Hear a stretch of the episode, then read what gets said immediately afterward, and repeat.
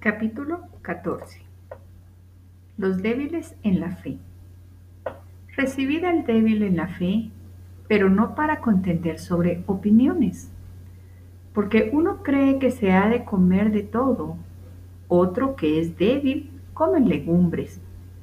El que come no menosprecia al que no come, y el que no come no juzgue al que come, porque Dios le ha recibido.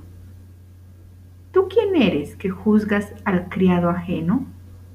Para su propio Señor está en pie o cae, pero estará firme, porque poderoso es el Señor para hacerle estar firme. Uno hace diferencia entre día y día. Otro juzga iguales todos los días. Cada uno está plenamente convencido en su propia mente. El que hace caso del día, lo hace para el Señor. Y el que no hace caso del día, para el Señor no lo hace. El que come, para el Señor come, porque da gracias a Dios.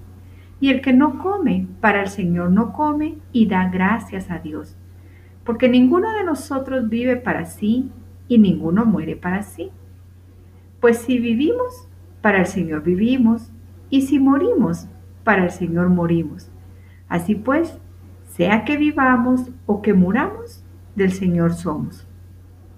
Porque Cristo para esto murió y resucitó y volvió a vivir para ser Señor así de los muertos como de los que viven. Pero tú, ¿por qué juzgas a tu hermano? ¿O tú también, por qué menosprecias a tu hermano? Porque todos compadeceremos ante el tribunal de Cristo. Porque escrito está, vivo yo, dice el Señor, que ante mí se doblará toda rodilla y toda lengua confesará a Dios. De manera que cada uno de nosotros dará a Dios cuenta de sí. Así que ya no nos juzguemos más los unos a los otros sino más bien decidir no poner tropiezo u ocasión de caer al hermano. Yo sé y confío en el Señor Jesús que nada es inmundo en sí mismo, mas para el que piensa que algo es inmundo, para él lo es. Pero si por causa de la comida tu hermano es contristado, ya no andas conforme al amor. No hagas que por la comida tuya se pierda aquel por quien Cristo murió.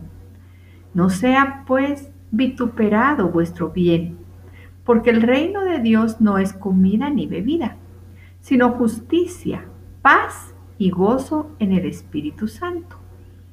Porque el que en esto sirve a Cristo agrada a Dios y es aprobado por los hombres. Así que sigamos lo que contribuye a la paz y a la mutua edificación no destruyas la obra de Dios por causa de la comida. Todas las cosas a la verdad son limpias, pero es malo que el hombre haga tropezar a otros con lo que come. Bueno es no comer carne, ni beber vino, ni nada en que tu hermano tropiece, o se ofenda, o se debilite. ¿Tienes tu fe? Tenla para contigo delante de Dios. Bienaventurado el que no se condena a sí mismo en lo que aprueba, pero el que duda sobre lo que come es condenado, porque no lo hace con fe, y todo lo que no proviene de fe es pecado. Amén.